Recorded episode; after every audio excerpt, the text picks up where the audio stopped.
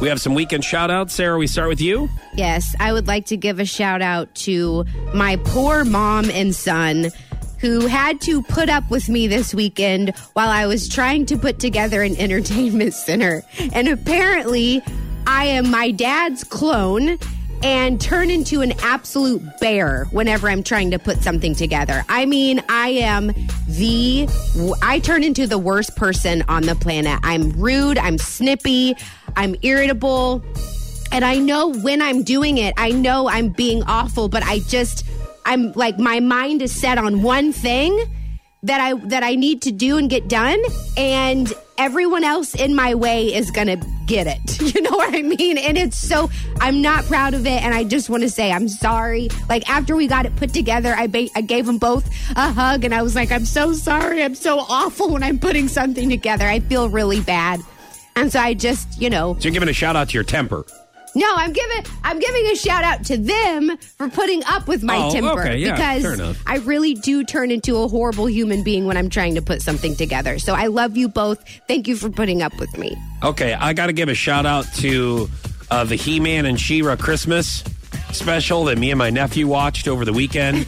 I had recorded this special in December for him to watch because he's really into He Man now. Yeah. He's been watching like YouTube videos of the old school He Man from the 80s. They're like I all bet of you the are He Man. so proud. I, and I didn't even I didn't even push him in that direction. He did that all by himself. He's well, you eight did years give old. them all of your old He-Man figures. after he started watching the YouTube videos. oh wow. And he's like, dude, do you have? He goes, do you when you were a kid, Uncle Jay, do you have He-Man stuff? I'm like, yeah, we'll go, we'll get it from Mama's house.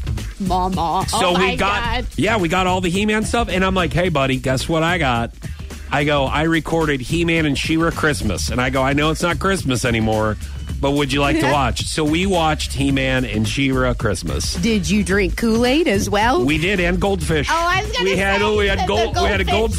goldfish snack, and we had some uh, uh, great value cherry Kool Aid. oh my. And let me tell you something, it was a crazy weekend, and I Sounds just want to like give a it. shout out to kicking it with my eight year old nephew and He Man and She-Ra Christmas. I, I know that you got this might come as a surprise, but they saved Christmas. Oh Yes, good. oh good. they learned the true meaning of Christmas in Eternia and Castle Grayskull, and and they and even have no Skeletor, idea what you're even talking- Skeletor was nice for a while just for the spirit of Christmas.